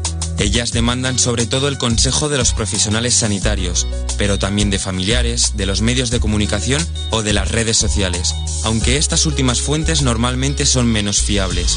Además, se estima que el 30% de las mujeres en edad fértil ha tenido que tomar en alguna ocasión la píldora del día después, lo que demuestra una falta de información sobre anticoncepción. Y es que cada año en nuestro país se producen cerca de 30.000 embarazos no deseados en menores de 20 años. Por ello, es esencial que exista información fiable de los diferentes métodos anticonceptivos y un fácil acceso a ellos. Bueno, esta información es eh, clara, concisa, pero quiero poner en valor sobre todo a Ignacio Díez, que se acaba de incorporar eh, como parte del equipo y este su primera aportación ha sido precisamente este trabajo. Así que bienvenido a Ignacio Díez y, y seguimos con la doctora con la doctora de Lucas, que Concepción de Lucas tiene una dilatada experiencia en esto que ella ha elegido. Quizás eh, le llegó porque alguien tenía que dedicarse a esa área. ¿Cómo fue? ¿Fue una elección o fue una...? una... Fue más bien una elección, es una población que a mí me gusta, las Sí. niñas. Bueno, hemos hablado de los anticonceptivos. Mm, Hay métodos anticonceptivos eh, según las edades, ¿no? Según cada edad, pues hay un método anticonceptivo de elección, ¿no? ¿Cómo, ¿Cuál sería el proceso que usted seguiría? Ya hemos visto que el doble método le encanta, ¿no? Anticonceptivo más preservativo, con lo cual paralizamos el ovario por una parte y evitamos las infecciones por otro, con lo cual está perfecto. Pero hay anillos anticonceptivos, hay pastillas, hay muchas cosas que se pueden utilizar. Dígame usted, desbróceme ese concepto. Sí. Casi más que eh, hay anticonceptivos para cada edad, yo casi diría que hay anticonceptivos para cada tipo de mujer. ¿Vale? Eh, lo que más conoce la gente es la píldora, todo el mundo sabe más o menos cómo funciona y demás, pero por ejemplo para aquel perfil de mujer que son más olvidadizas, que no prestan tanta atención, el fallo en cuanto al cumplimiento es muy grande, entonces obviamente ese no iba a ser su mejor método. Eh, siguiente en comodidad serían los parches, ¿vale? Que son más cómodos, son uno semanal, serían tres en el mes. Y ese, por ejemplo, sí que lo utilizo bastante en adolescentes porque creo que les responsabilizas ellas, porque también es importante esto, que ellas se tienen que responsabilizar, no su madre, ¿vale? Y entonces eh, les resulta mucho más sencillo el utilizarlo, incluso si tienen eh, actividades de, de- en el acuáticas, de natación y demás. Y luego eh, habría otra opción, como efectivamente hemos mencionado, que es el anillo vaginal. Entonces, pues no todas las adolescentes, a lo mejor si no han utilizado tampones nunca y demás, pues digamos que de alguna manera estaría un poquito vetado. Eh, luego, además, casi recientemente podríamos decir, existe un, DIU, ¿vale? Que en determinado tipo de, adolescentes, quizá las más mayores, se podría igualmente utilizar, que también son de menor tamaño y que vale también incluso para mujeres adultas, eh, porque tienen, una- ya digo, un menor tamaño, puesto que también, claro, lógicamente su útero es un poquito más pequeño y la inserción no es tan complicada. Pero ya digo que más que un anticonceptivo para cada edad, es un anticonceptivo para cada tipo de mujer. Y en las niñas, igual que las, las adultas. Lo he puesto fácil, ¿eh? ¿Sí? Pero estamos hablando de, de mujeres de 10 prácticamente a 18 años, ¿no? Eh, en la consulta sí, lo que pasa que, hombre, es verdad que en las más pequeñas, más pequeñas, sí que puede, probablemente sea la píldora y en las que sean a lo mejor a partir de 15, 16 años serían las otras alternativas. Claro. Y dígame, eh, ¿está feliz en el Hospital Quirón Salud, en la unidad de, de adolescencia del, del Departamento de Ginecología? ¿Está bien allí? ¿Se encuentra Sí, bien? sí es, además es muy gratificante porque hay mucho contacto con, con las pacientes, no solamente con Hay sus mucha madres. juventud en esa zona, ¿no? En la zona. Eh, sí, sí, pero también vienen de otras partes, de, no solamente de alrededor del hospital, vienen de otras áreas, incluso alguna fuera de Madrid ha venido también. Claro, claro, claro. Sí. Bueno, ¿cuál es su conclusión de todo esto? Usted Pues ha para- venido aquí para hablar de ginecología en la adolescencia, hemos hablado de muchas cosas, todas importantes. Parece que se saben todas y no se saben, o no se, o se olvidan, porque cuando una mujer toma anticonceptivos se olvida de casi todo. Seguramente. Ya se relaja, ¿no? Y entonces piensa que todo lo demás se puede solucionar. Dígame, ¿cuál es su conclusión? Para mí la conclusión eh, es la prevención. ¿Vale? Las niñas tienen que ser conscientes de que eh, el ginecólogo existe, que va a formar parte de su vida, eh, no solamente en las revisiones habituales como las de sus madres, sino que debemos ser, eh, igual que con los pediatras, los iniciadores de la, como digo, de la prevención para salud futura, porque como igual decía al principio, son las, las mujeres del futuro, las de, mujeres del mañana. Y entonces inculcarles eh, de alguna manera no solamente solucionarle problemas, sino también la, prevención, como decía, de infecciones, de su futura fertilidad, de hábitos saludables, el tema de las drogas, alcohol, que no hemos mencionado, también se puede incluir, temas eh, alimenticios, en fin. Sobre todo, ya digo que para mí esta consulta, aparte de tratarlas, es sobre todo la prevención, que es la mejor bien. medicina. Sin duda, nosotros estamos también pensando siempre en eso. eh, le voy a regalar hoy este libro eh, que tardé mucho en hacerlo, casi ocho años, y viene el síndrome de Raynaud. Ve usted muchas mujeres que tienen las manos frías, que... Algunas, pero pocas. Pocas, que luego resulta que tienen un problema al final eh, que con anticonceptivos se solucionan, ¿no? Y el, y el síndrome de Rokitansky, ¿lo, lo ha visto alguna vez? Que son esas vaginas Sí obstruidas. los he visto, sí los he visto. Los ha visto, ¿no? Los he visto, sí. Esto es un, un libro que es el síndrome de enfermedades enfer- y síndrome de la medicina con nombre propio. Es decir, Aquí es un libro de, de- no, la clínica la hace usted, pero de vez en cuando viene y dice, tengo el síndrome de tal, y puede consultar porque no, no todos podemos No, recordar claro todos no. los nombres de la medicina. Así que se lo dedicamos, muchas gracias por Muchas venir. gracias, claro que sí. y hasta Muchas pronto. gracias a todos. Gracias. En buenas manos. El programa de salud de Onda Cero. Dirige y presenta el doctor Bartolomé Beltrán. Ahora que la luz al final del túnel está más cerca, en Murprotec queremos apoyarte con nuestro bono de protección social para familias y empresas. Destinamos un millón y medio de euros en ayudas directas para crear lugares más seguros y saludables, eliminando las humedades de forma definitiva. Llámanos al 930 1130 o accede a murprotec.es. Onda Agraria es la voz del mar y el campo, de la agricultura y la ganadería, y también del mundo rural y de los amantes de la naturaleza. Antiguas vías de ferrocarril, canales, caminos de sirga, vías pecuarias, sendas e incluso antiguos caminos públicos vuelven a ser utilizados por una población que demanda cada día más el contacto con la naturaleza. Es cada día más importante el buscar en el etiquetado el origen, que sea origen Unión Europea, y si es español, muchísimo mejor. Onda Agraria, sábados y domingos desde las 6 de la mañana, con Pablo Rodríguez Pinilla y Soledad de Juan. Te mereces esta radio. Onda Cero, tu radio. Las mejores ficciones sonoras en Onda Cero con el sello de Carlos Alsina. Señores, señoras, el mundo se acaba. Estás escuchando mi emisión número 44 del año 137 después del Cristo. A sangre y fuego, Milagro en la gran ciudad, El mago de Oz, Celia en la revolución. Cómpreme una radio. ¿Es usted el verdadero Papá Noel? Pues adelante, demuéstrelo. Piden a Santa Claus que demuestre que es Santa Claus. ¿Pero qué les ha pasado a todos ustedes? ¿Dónde se han dejado la fe? La confianza en los demás. La ilusión de la Navidad. Revive donde y cuando quieras las mejores ficciones sonoras de la radio creadas por Carlos Alsina. En la web y en la app de Onda Cero. Eso habría de ser yo. La madre sin hijo. Los pastores sellaron la gruta con una roca del tamaño de un hombre. Nadie volvería a hablar de lo que allí sucedió. Te mereces esta radio. Onda Cero, tu radio.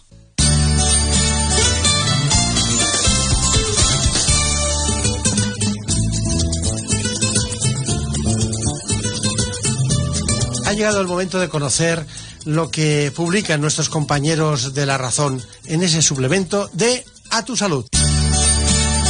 En buenas manos.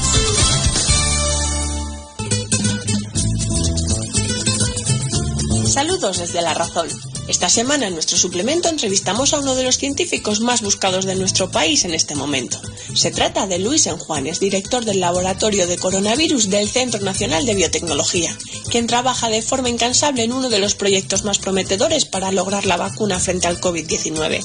Enjuanes nos asegura que la vacuna se fabricará en España por un consorcio de tres empresas y el CSIC. Según sus previsiones, si todo fuera perfecto, podríamos tenerla lista para el invierno de 2021 y esperan que tenga mayor potencia, inmunidad fuerte y una larga duración en una única dosis. Además, de la mano de la Fundación Instituto Roche y a través de su ciclo de reflexiones virtuales, seis expertos de distintas áreas de conocimiento nos explican cuál es su visión para contribuir a salir de esta crisis sanitaria.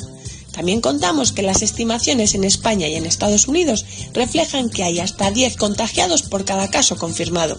La cifra a nivel mundial podría ser mayor ante la falta de test en países de rentas más bajas. Y ligado a la pandemia y a las consecuencias de esta grave situación, los expertos alertan de que los casos de bruxismo se han disparado un 70% en nuestro país. En concreto, el estrés derivado del confinamiento ha agravado las disfunciones de la articulación mandibular, un problema que debe tratarse a través de un equipo multidisciplinar, ya que puede provocar graves problemas de salud y constantes dolores de mandíbula, de cabeza y de cervicales. Pero más allá del coronavirus, entrevistamos a Ramón García, presidente de la Sociedad Española de Hematología y Hemoterapia, quien nos asegura que la situación de las CAR-T es optimista y ordenada. Y hablamos de protonterapia con el doctor Raymond Miralbel, director médico del Centro de Protonterapia de Quirón Salud, quien nos confirma que la tolerancia a la protonterapia está siendo excelente en los pacientes tratados durante los primeros seis meses de la unidad. En nuestra contra entrevistamos a la doctora Isabel Rubio, directora de Patología Mamaria de la Clínica Universidad de Navarra, que acaba de ser elegida como presidenta electa de la Sociedad Europea de Cirugía Oncológica, convirtiéndose así en la primera mujer que ostenta este cargo y poniendo en evidencia el buen papel de la oncología española a nivel internacional. Pero estos son solo algunos de los contenidos. Encontrarán más información en las páginas del suplemento a tu salud y durante toda la semana en nuestra web www.larazón.es barra salud. Sin más, que pasen una feliz semana.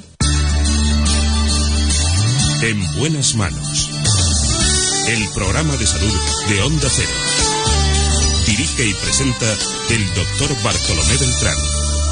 En Murprotec ponemos todo de nuestra parte para ayudar a que todos los hogares y empresas estén libres de humedades. Por eso destinamos un millón y medio de euros en ayudas directas para proteger su salud. Infórmate de nuestro bono de protección social para familias y empresas. Llámanos al 930 1130 o accede a murprotec.es. Hay muchas clases de mañanas. Mañanas de actualidad, análisis y opinión. Mañanas de entrevistas y declaraciones. Mañanas de risas y buen humor. Y todas esas mañanas están cada día en más de uno. Mañanas que tienen la cara seria de la actualidad y la cara amable y cercana del entretenimiento. No te conformes con una. Tienes todas las caras de la mañana con Carlos Alsina. Todos los días desde las 6 y siempre que quieras en la web y en la app de Onda Cero. Te mereces esta radio. Onda Cero. Tu radio. Este domingo, Galicia y País Vasco deciden. Primeras elecciones tras la crisis sanitaria con máximas medidas de seguridad. Sigue en Onda Cero la información electoral a lo largo de toda la jornada y a partir de las nueve y media de la noche, especial elecciones gallegas y vascas. Carlos Alsina y el equipo de colaboradores de Onda Cero analizarán los datos oficiales y el futuro político de estas dos comunidades en un momento clave para la política nacional. Este domingo, Galicia y País Vasco deciden. Sigue la jornada electoral en Onda Cero. Te mereces esta radio. Onda Cero, tu radio. Siempre hay ganas de fin de semana, de levantarse en positivo, con historias entretenidas, interesantes y cercanas. Sabino Méndez. Sabino, buenos días. Buenos días, aquí vuestro vigía del Mediterráneo. Bueno, vamos a reflexionar con Sabino, como siempre. Carlos Quiles, buenos días. Muy buenos días, Jaime. Siempre tipos duros en piel de policía. Punta Norte con Javier Canchoje, hay que recordarlo, el mayor movimiento sísmico de la historia. No ha existido que se sepa otro movimiento telúrico. Fernando Eiras lo que hace es una sección de humor y así hay que tomársela. No, no, ya sé. Por fin no es lunes. Sábados y domingos desde las 8 de la mañana con Jaime Cantizano. Te mereces esta radio. Onda Cero. Tu radio.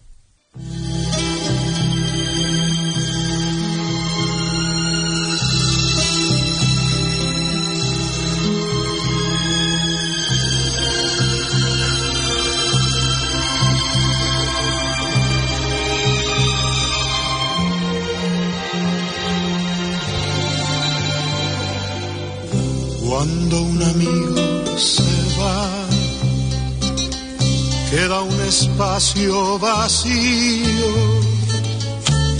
que no lo puede llenar. La llegada de otro amigo, cuando un amigo se va, una estrella se ha perdido, la que ilumina el lugar Vamos a seguir con nuestra medicina y para ello con los grandes especialistas españoles. Me refiero al reumatólogo del Hospital Universitario Infanta Leonor, el doctor Enrique Calvo. los caminos se empieza a re- Vamos a hablar de la gota. Desde la antigüedad, la gota ya era una enfermedad reconocida, que además afectó a personajes ilustres de la historia, como los reyes Enrique VIII y Carlos I o el pintor Goya. En la actualidad, esta patología sigue tratándose en las consultas de reumatología y afecta a entre el 1 y el 2% de la población. La gota es una enfermedad provocada por un exceso de ácido úrico en sangre, que tiende a acumularse en las articulaciones y otras partes del cuerpo, donde forma cristales de urato. Se caracteriza por episodios bruscos de dolor intenso, hinchazón, a veces enrojecimiento, una gran sensibilidad al tacto y aumento de la temperatura en la zona afectada. Las articulaciones en las que se puede sufrir ataques de gotas son diversas, pero las más habituales son el dedo gordo y el empeine del pie, el tobillo, la rodilla y las articulaciones de las manos. Para tratar estos ataques existen medicamentos eficaces, pero para prevenirlos es fundamental llevar un estilo de vida saludable, evitar el alcohol y alimentos como el marisco. En España los casos de gota han aumentado un 50% en las últimas dos décadas. Hoy dispuestos a hablarles de la gota. Casi 900.000 españoles padecen este proceso que incluso dicen algunos, como el propio especialista que nos acompaña, que puede llegar casi a un millón. De todas formas, el especialista que está con nosotros hoy eh, forma parte, el doctor Enrique Calvo, forma parte de esos médicos que trabajan también coordinadamente en la Sociedad Española de Reumatología. Él procede del Hospital Fundación Jiménez Díaz, por una parte, y después se formó en el Gregorio Malañón. Hoy está en el hospital, concretamente Infanta Leonor. Bueno, sabemos que ha trabajado mucho en el ámbito de las artritis cristalinas, en el caso de la gota es una de ellas, hay más, ahora nos lo dirá, pero sobre todo en la séptima edición de ese libro que prácticamente pone en marcha cada cierto tiempo la Sociedad Española de Reumatología. Es el portavoz, o ha sido durante un tiempo portavoz de ese grupo especializado que estudia concretamente la gota y otras patologías cristalinas. Bueno, eh, realmente, es- de, de dónde le viene esta afición? Porque claro, hay en un momento determinado la reumatología en su conjunto es suficientemente compleja. ¿Por ¿Cómo empezó esto? Son más de 300 enfermedades, con lo cual la reumatología es amplia, amplia, pero las artritis cristalinas creo que nos gusta a determinado grupo de personas porque es un mundo muy bonito en el que tú puedes diagnosticar la enfermedad, ver el cristal con el microscopio como cuando éramos pequeños, puedes tener sobre la marcha el diagnóstico y el tratamiento, son pacientes muy agradecidos, o sea que es un proceso muy completo y muy, muy apasionante para nosotros, ¿no? Claro, claro. ¿Qué tipos hay? ¿Qué tipos hay? Aparte de la, de la conocida como gota, hay otras más, ¿no? Sí, la gota es por cristales de ácido úrico, y es la que todos conocemos, la más frecuente, como bien has dicho. Y luego tienes cristales un poquito menos frecuentes o quizás menos famosos, por decirlo así, que son los cristales de calcio, de pirofosfato de calcio, que dan origen a la condrocalcinosis o enfermedad de cristales de, pirofosfato, ¿no? Y eso te afecta sobre todo a mujeres más mayores, eh, más a mujeres que a hombres, ¿no? 70 años, 80 años, y va muy ligada a la artrosis, al desgaste. También hay otros cristales un poquito menos frecuentes, como la hidroxiapatita, que te pueden dar artritis cristalinas del hombro. Bueno, en definitiva son cristales que nos dan problemas de vez en cuando, como el colesterol. Está bien. Eh, esa que es frecuente en las mujeres a partir de los 70 años, con que, tiene, que es- estamos hablando de, oxalato concretamente o cristales de calcio, esas, esas eh, se curan.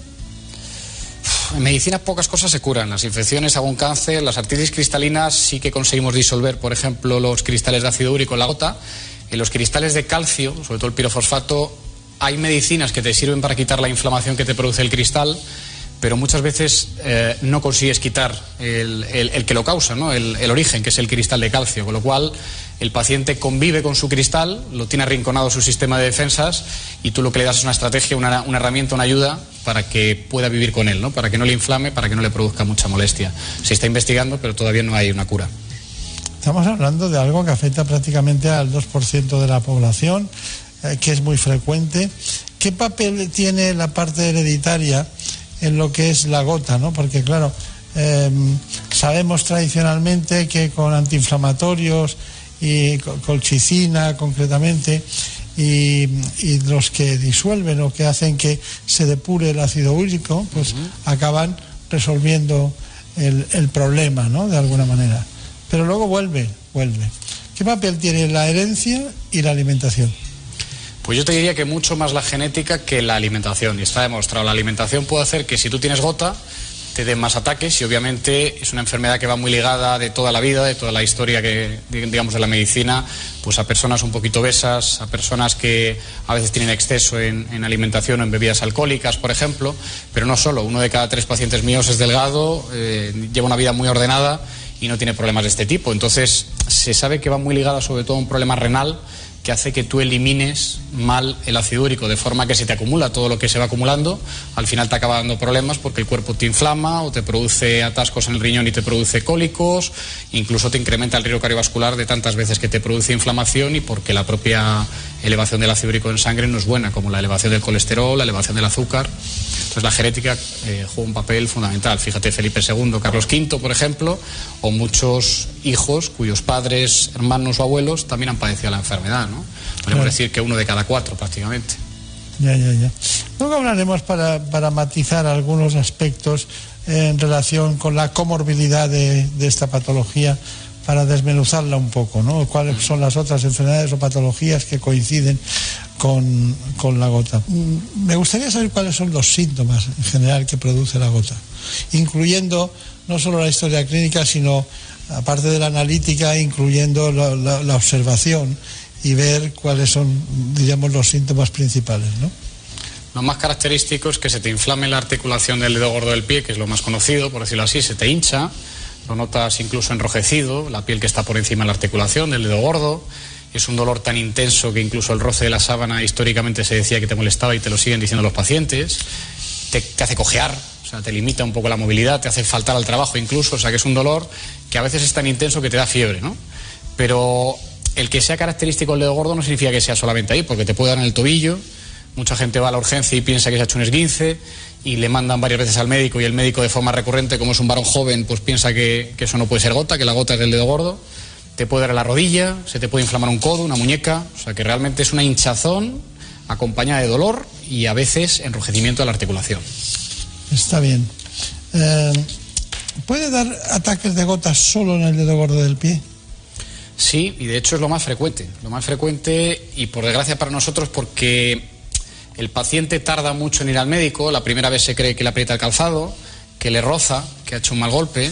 Y a lo mejor entre el primer ataque que te da en tu vida, a lo mejor a los 40 años, con el siguiente que te puede dar 5 años después, has perdido un tiempo precioso en el que el cristal se sigue acumulando, como una salina. O como azúcar que echamos en un vaso de agua que te va subiendo hasta arriba. Y cuando tienes que abordar el problema, ya no solamente está ahí, sino que está en el tobillo, en las rodillas, en el riñón. Está bien. ¿Y ¿Podría dar ataques de gota en personas eh, que no tienen el, ácido úrico elevado? Digamos que es una condición necesaria.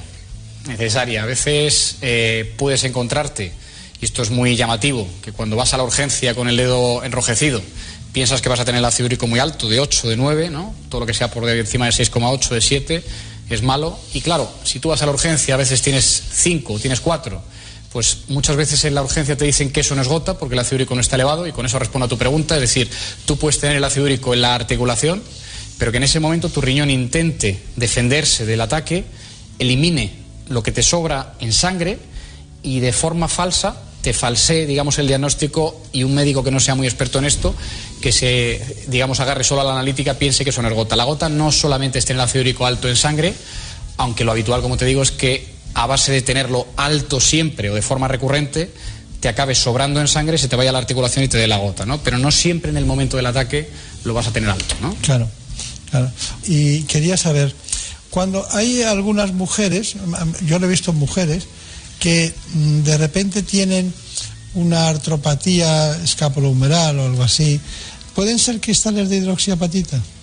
Sí, de hecho muchas veces te puede producir hasta hemorragia en, en la articulación cerca, ¿no? Incluso que el brazo se quede, como decimos nosotros, congelado, que te cueste Sí, se separar el llama brazo, así, ¿no? Brazo congelado. Totalmente, totalmente. A veces hay gente que lo ha llamado también hombro de Milwaukee porque lo estudiaron mucho allí en América. Y cuando tú sacas líquido y extraes líquido, porque a veces es muy aparatoso, muy llamativo, cuando extraemos líquido con la jeringuilla, con la aguja, se ve incluso no solamente inflamación del líquido, sino sangre. ¿no? Y el paciente se queda muy liberado cuando tú le quitas el líquido y cuando le, le infundes alguna infiltración de Y corticoides. algunas hay que intervenirlas desde el punto de vista traumatológico. Correcto, son muy va- destructivas. Sí. Con lo cual no solamente se limita a que el tendón o la articulación sufra, sino que muchas veces acaba, por decirlo así, comiéndose el hueso ¿no? y, y destruyendo mucho ¿Y de por la qué movilidad. tendrá la hidroxiapatita predilección por el hombro?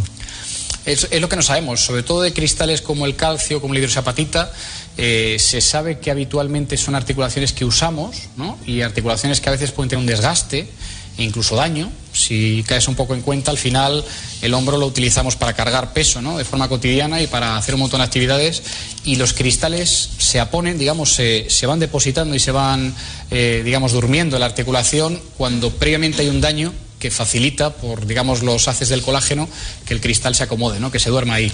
Lo único que nuestro sistema inmunológico lo tiene a raya, lo tiene dormido, lo reconoce, sabe que eso no, no tiene que estar ahí, por decirlo así, y de vez en cuando hay situaciones, deshidratación, ejercicio, algún ingreso en el hospital, y digamos que explota, ¿no? y que es cuando te produce la inflamación, el dolor y la, y la limitación. No se confundan ustedes porque nosotros no queremos eh, transmitir confusiones, ¿no? sino que estamos hablando de la gota, pero hay dos tipos más, que hemos, eh, los depósitos de calcio por una parte, difíciles de tratar y curar, y también incluso ha tenido una expresión el doctor Enrique Calvo de, bueno, en medicina muchas cosas no se curan, ¿no? Hay otras que sí. Y luego los de los cristales de hidroxiapatita, que, que digamos serían los tres grandes grupos, ¿no? Correcto. Y a lo mejor a lo largo del, del tiempo, cuando pasen años, tendremos más cristales de otro tipo por la ingesta de determinadas sustancias. ¿no? Pasamos a un asunto que también es binomial. Estamos hablando del caso muy interesante de la relación entre la gota y los problemas cardiovasculares. Pero hay una pregunta antes, doctor, doctor eh, Calvo, que es la siguiente. Es, mm, a mí me da la impresión que con todo lo que tomamos o toman las personas que tienen ácido úrico o desencadenan ácido úrico, eh, toman muchas cosas que no son buenas para los procesos cardiovasculares. Eso por una parte. Pero la pregunta no es esa, es ¿qué relación entre el ácido úrico y los procesos cardiovasculares? Nosotros hemos preparado un informe, lo ha hecho Elena Fernández Puyol, con el rigor de siempre.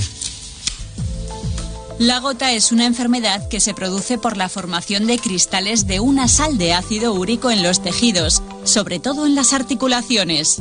Cerca de 900.000 personas en España padecen síntomas como hinchazón, sensibilidad de la zona afectada y un dolor intenso, lo que les hace tener un impacto negativo en su calidad de vida.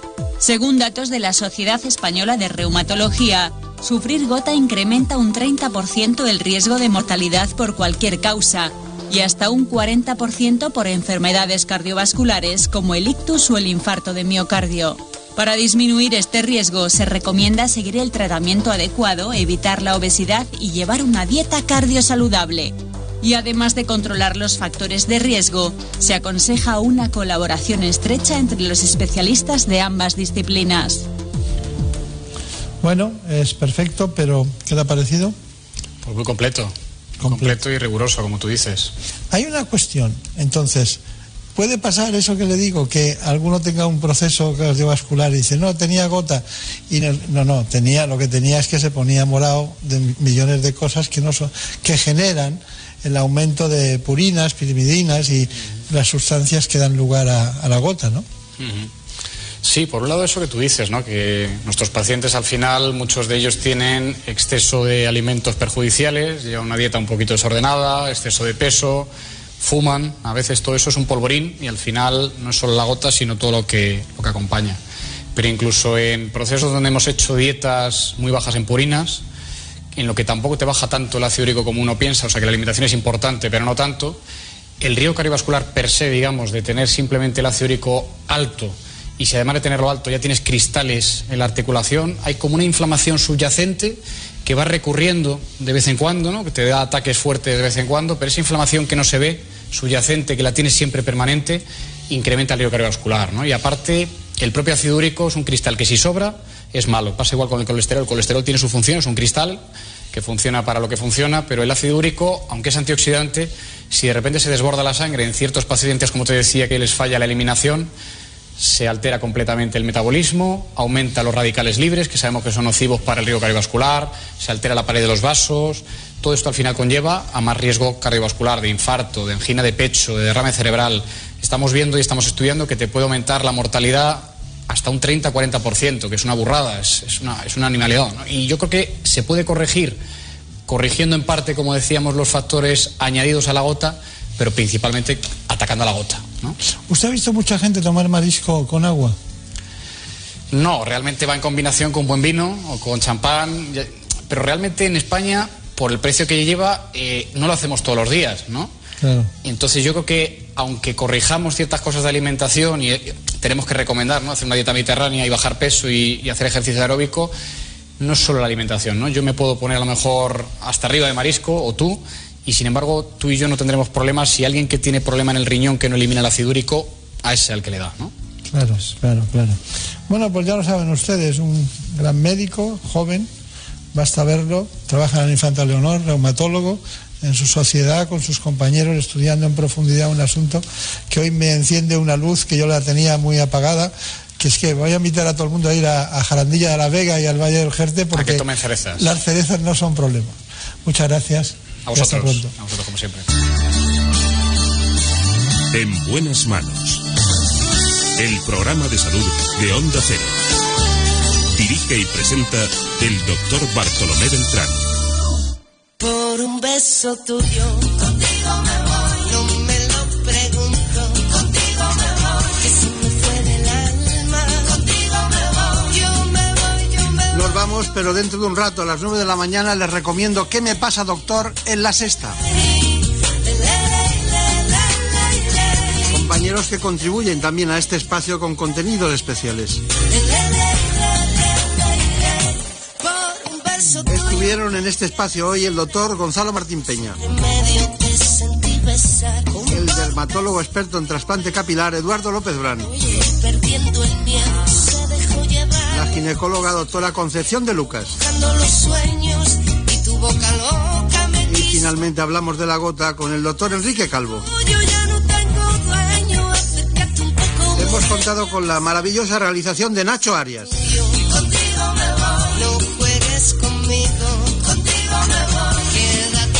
Siempre nos acompañó Marta López de Orentes. Más buena.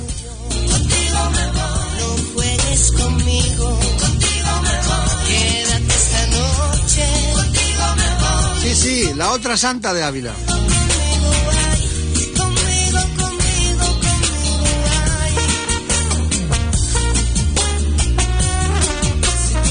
Hay que levantarse muy temprano.